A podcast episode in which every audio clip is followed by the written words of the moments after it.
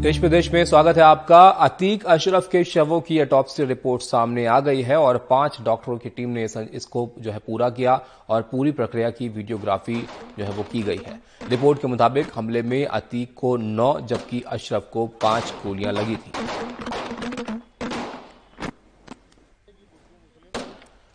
तो करीब तीन घंटे तक पोस्टमार्टम जो है वो इन दोनों का चला। उससे पहले एक्सरे भी कराया गया है देखने के लिए कि कहाँ शरीर में गोलियाँ हैं और अब जो ऑटोप्सी रिपोर्ट इसकी आई है, उसमें ये चीज़ साफ़ हुई है कि अतीक को नौ जबकि अशरफ को पाँच गोलियाँ लगी थी। इसको लेकर और जानकारी हमारे सहयोगी सौरभ शुक्ला दे रहे हैं। देखिए, जैसा कि आपने बताया, अतीक को नौ गोलियाँ लगी हैं और अशरफ की बॉडी में पाँच गोलियाँ पाई गई। अतीक को आपने देखा होगा वीडियो में पहली गोली जो बिल्कुल पॉइंट ब्लांच चनपट्टी पे मारी गई, वो से सर के आर पार हो गई थी। और जो बाकी सात से आठ गोलियाँ हैं, वो उसकी छाती और उसकी पीठ से उसकी बॉडी में एंटर हुई। तो करीबन सात बुलेट तो उसकी बॉडी में थी एक्सीडेंट में पाया गया है। बाकी अशरफ के चेहरे पर एक गोली उसके नाक के पास से अंदर घुसी, वो पंजे के अंदर और इसके अलावा चार गोलियाँ उसकी पीठ के पीछे से उसकी बॉडी में एंटर हुई। तो कुल, अगर कहा जाए तो बीस राउंड लगभग फायर हुए थे। और उसमें से लगभग जो जो लगभग पंद्रह राउंड थे, वो बिल्कुल सटीक बैठे जिसमें नौ राउंड लगे अतीक को और पाँच राउंड लगे अशरफ को। उस पूरे मामले की जो ऑटोप्सी रिपोर्ट है, वो पाँच डॉक्टर के पैनल ने पूरी करी है। सातों डॉक्टर्स हैं सीनियर डॉक्टर्स हैं सीएमओ ने चीफ मेडिकल ऑफिसर जो प्रयाग राज्य उन्होंने सुपरवाइज की, क्या ऑटोप्सी और उसके बाद पूरी ऑटोप्सी की वीडियोग्राफी भी कराई गई, क्योंकि अब इस पूरे मामले की जाँच एक न्यायिक आयोग कर रहा है, जिसमें रिटायर्ड जस्टिस शामिल हैं रिटायर्ड डीजीपी शामिल है। तो इसीलिए प्रयागराज पुलिस नहीं चाहती की है कि किसी भी तरीके की कोई लापरवाही हो जाए जाँच में। इसलिए वीडियोग्राफी कराई गई और पोस्टमार्टम लगभग तीन घंटे तक चला। पोस्टमार्टम से पहले दोनों के बॉडी का एक्सरे भी कराया गया ताकि एग्जैक्ट पता चल जाए कि कहाँ कहाँ उनकी गोली फंसी थी। क्या वीडियो में देखेंगे कि पहली गोली चलने के बाद अतीक गिर जाता है दूसरी गोली चलने के बाद अशरफ गिर जाता है। उसके बाद तापड़ तोड़ उनके शरीर पर ये आ, जो हमलावर थे तीनों गोली चलाते रहते हैं।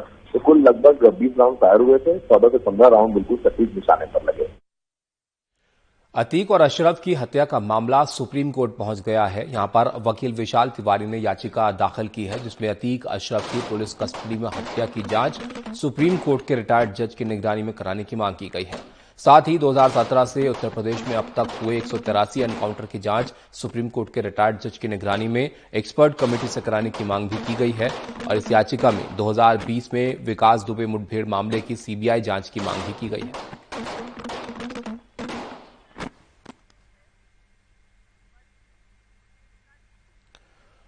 प्रयागराज में माफिया अतीक अहमद और अशरफ को सुपुर्द खाक किया गया। इस दौरान ज़बरदस्त सुरक्षा का इंतज़ाम यहाँ पर किया गया। वहीं हत्या के तीनों आरोपियों को कोर्ट ने चौदह दिन की न्यायिक हिरासत में भेज दिया है। शनिवार रात करीब दस बजे अतीक अहमद और उसके भाई अशरफ की तीन हमलावरों ने गोली मारकर हत्या कर दी थी और यह हत्या पुलिस और मीडिया के सामने हुई। इस दौरान हमलावरों ने कई राउंड फायरिंग की, तीनों हमलावर मीडियाकर्मी बनकर यहाँ पर पहुँचे थे और उत्तर प्रदेश सरकार ने मामले की जाँच के लिए न्यायिक आयोग का गठन कर दिया है। तीन सदस्यीय न्यायिक आयोग दो महीने में जाँच पूरी कर रिपोर्ट सरकार को देगा और इस न्यायिक आयोग की अध्यक्षता रिटायर्ड हाईकोर्ट जज, जस्टिस रिटायर्ड अरविंद कुमार त्रिपाठी करेंगे। एनडीटीवी को मिली जानकारी के मुताबिक पुलिस ने ये पता लगा लिया है कि आरोपी हथियार कहाँ से लाए थे। आरोपियों ने बताया कि उन्होंने नाम कमाने के लिए मर्डर किया। अभी तक की पूछताछ में किसी गैंग का नाम सामने नहीं आया है। इस घटना को लेकर यूपी में सियासी घमासान भी जारी है। समाजवादी पार्टी अध्यक्ष अखिलेश यादव ने कहा कि उत्तर प्रदेश जंगल राज की गिरफ्त में आ चुका है। यहाँ कानून और संविधान का शासन नहीं है।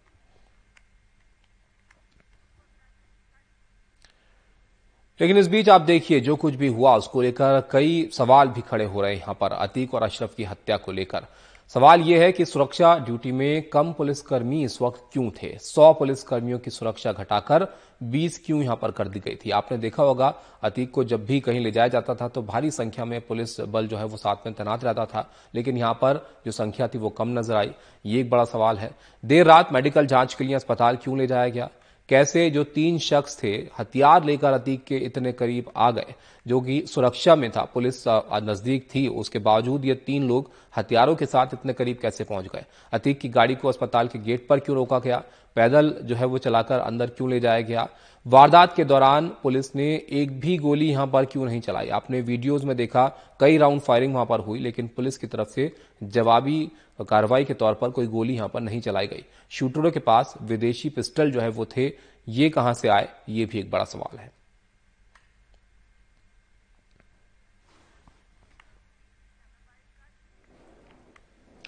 यूपी के माफिया अतीक अहमद और अशरफ अहमद की जिस तरह से पुलिस हिरासत में हत्या हुई ये बात विपक्षी दलों के गले नहीं उतर रही है।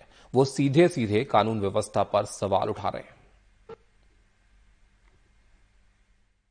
नहीं ले गए तो नहीं गए। मेन बात यह है कि गुड्डू मुस्लिम।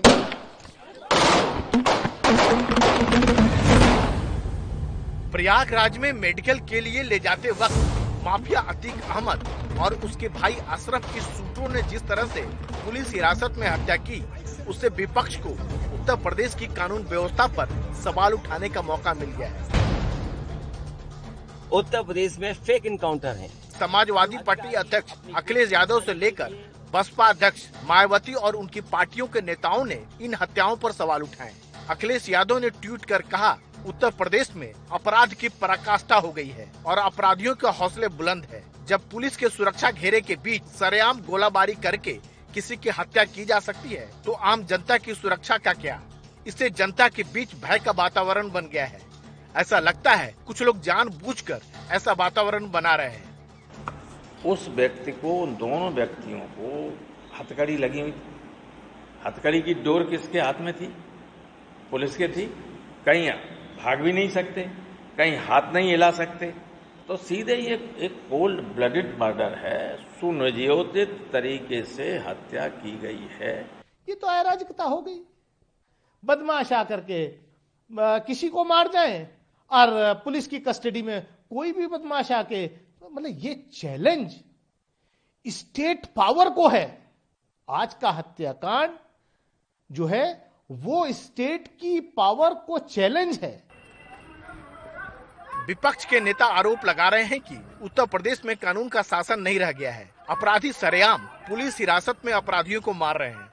कांग्रेस महासचिव प्रियंका गांधी ने ट्वीट कर कहा कि हमारे देश का कानून संविधान में लिखा गया है। यह कानून सर्वोपरि है। अपराधियों को कड़ी सजा मिलनी चाहिए, मगर देश के कानून के तहत होनी चाहिए।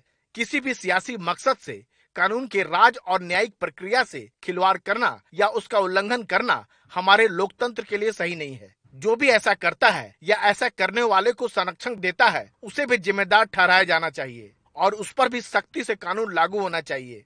देश में न्याय व्यवस्था और कानून के राज का इकबाल बुलंद हो, यही हम सबकी कोशिश होनी चाहिए। यूपी में जो है, जो कुछ हो रहा, देश देख रहा है, देश देख रहा है। कानून का राज नहीं रहेगा तो घटना किसी के साथ हो सकती है। कानून के अंतर्गत ये सब कार्रवाई होगी तब जाके देश में कानून व्यवस्था कायम रहेगी। देश एक रहेगा अखंड रहेगा। कई नेता 13 अप्रैल को अतीक अहमद के बेटे के मुठभेड़ में हत्या और उसके बाद अतीक और अशरफ की हत्या के पीछे साजिश देख रहे हैं। उनका मानना है कि ये सब पहले से योजना बनाकर अंजाम दिया गया। कल का जो मर्डर हुआ है ये कोल्ड ब्लडेड मर्डर कहते हैं। ये स्क्रिप्टेड है पूरा का पूरा। कोई भी एनकाउंटर जब होता है ना तो सच का एनकाउंटर होता है। रूल ऑफ़ लॉ का एनकाउंटर होता है। The whole process of the law हर चीज़ की एक न्यायिक प्रक्रिया होती है। कौन गिरफ़्तार होगा कितने समय तक वो जेल में होगा किस जुर्म में उसको जेल में रखा जाएगा सबकी एक प्रक्रिया है। उधर अतीक और उसके भाई की हत्या के बाद यूपी सरकार में मंत्री सुरेश खन्ना और अन्य बीजेपी नेता इसे कुदरत का फैसला बताने में जुटे रहे तो मैं समझता हूँ कि ये एक आसमानी फैसला है और मैं ये आसमानी फैसला सभी को स्वीकार कर लेना चाहिए। बेशक माफिया अतीक अहमद और उसका भाई अशरफ कई संगीन मामलों में आरोपी थे, लेकिन जो फैसला संविधान के तहत विधि पूर्वक न्यायालयों को करना चाहिए, वो इस तरह सड़कों पर हो तो कानून व्यवस्था पर सवाल उठने लाजमी है। इसमें कोई दो राय नहीं कि अतीक और अशरफ बड़े अपराधी थे और उनके अनेक दुश्मन हो सकते हैं। लेकिन जिस तरह से पुलिस हिरासत में कड़ी सुरक्षा के बीच उनकी हत्या कई सारे सवाल खड़े करती है। और यह भी सच है कि इसका जवाब देना उत्तर प्रदेश सरकार के साथ साथ भाजपा के लिए भी काफ़ी मुश्किल होगा। नई दिल्ली में कैमरामैन मनोज ठाकुर के साथ राजीव रंजन, एनडीटीवी इंडिया।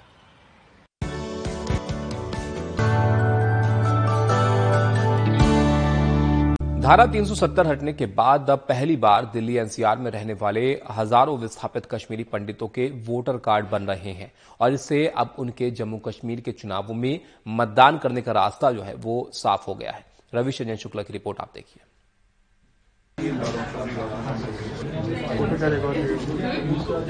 दिल्ली के लाजपत नगर की रहने वाली सुनीता कौल अपने पति के साथ कश्मीर का वोटर कार्ड बनवाने आई हैं।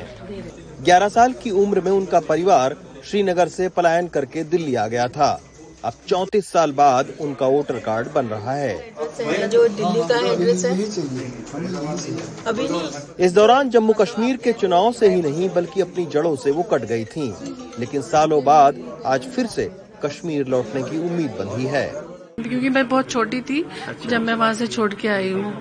तो फिर ये वोटर कार्ड से एक एक्सपेक्टेशन बढ़ जाती है कि शायद हम अपनी लैंड में फिर से दोबारा जाएँगे। एक आंकड़े के मुताबिक दिल्ली एनसीआर में करीब पच्चीस हज़ार से ज़्यादा विस्थापित कश्मीरी पंडित हैं जो दिल्ली गुरुग्राम फरीदाबाद नोएडा और आसपास रहते हैं। दो दो यही हमें सुनीता मिली जो अपने दो बच्चों के साथ वोटर कार्ड बनवाने आई हैं। वो भी श्रीनगर की रहने वाली थीं और 1990 में उनका परिवार दिल्ली विस्थापित हुआ था। ये तो पहली बार ऐसा इनिशिएटिव हुआ। लास्ट थर्टी इयर्स से अब हमारे पास वोट डालने की उम्मीद आई है। अच्छा। जो कि कब से चालू थी तो लेकिन हमारे पास तो थी नहीं। We were not able to go there and cast our vote our एक आंकड़े के मुताबिक करीब डेढ़ लाख कश्मीरी पंडित विस्थापित हुए थे। इनमें बहुत सारे लोगों का वोटर कार्ड अब तक नहीं बना था। 2019 के बाद मतदाता सूची में संशोधन की प्रक्रिया का अभियान चलाया गया। इसमें विस्थापित कश्मीरी पंडितों के अलावा गोरखा, अनुसूचित जाति और बाहर से आए स्थानीय लोग भी शामिल हैं। इसके चलते अब करीब 29 लाख नए मतदाताओं के जुड़ने की संभावना है। हम, मैं चंडीगढ़ पहले गया था, तीन चार दिन में चंडीगढ़ में कैंप रहा है हमारा 10 से 13 तक। उसके बाद आज 15 से 20 तक हमारा कैंप यहाँ रहेगा दिल्ली में। हम इनके यहाँ पे एनरोल कर रहे हैं क्योंकि ये मैक्सिम जो कश्मीरी पंडित पॉपुलेशन जो दिल्ली और एनसीआर में रह रही है इनके वोट्स नहीं बने हैं। अच्छा। इन्होंने आज तक अपना वोटिंग राइट अपना यूज़ नहीं किया है जो कि कॉन्स्टिट्यूशन ऑफ़ इंडिया हर एक सिटीजन को इंडियन सिटीजन को प्रोवाइड करता है कि आप जाइए अपना इलेक्शन में वोट कीजिए।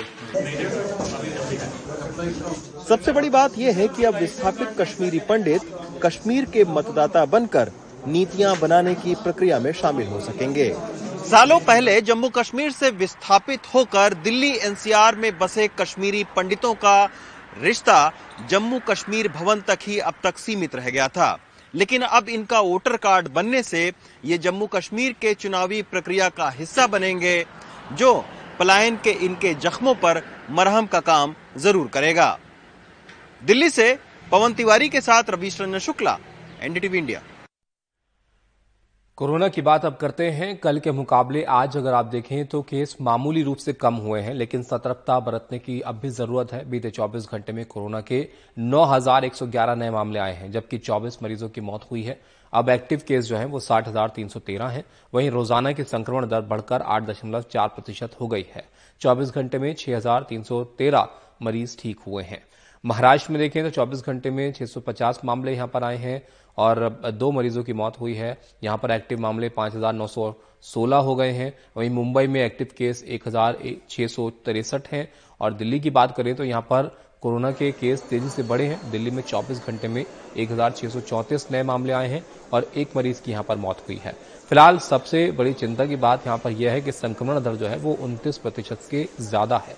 दिल्ली में सक्रिय कोरोना के मामले पाँच हज़ार दो सौ सत्तानवे हैं।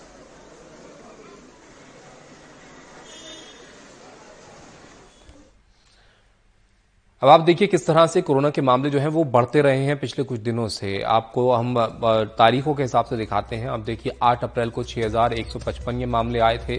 12 अप्रैल को 7,000 से ज़्यादा मामले दर्ज किए गए।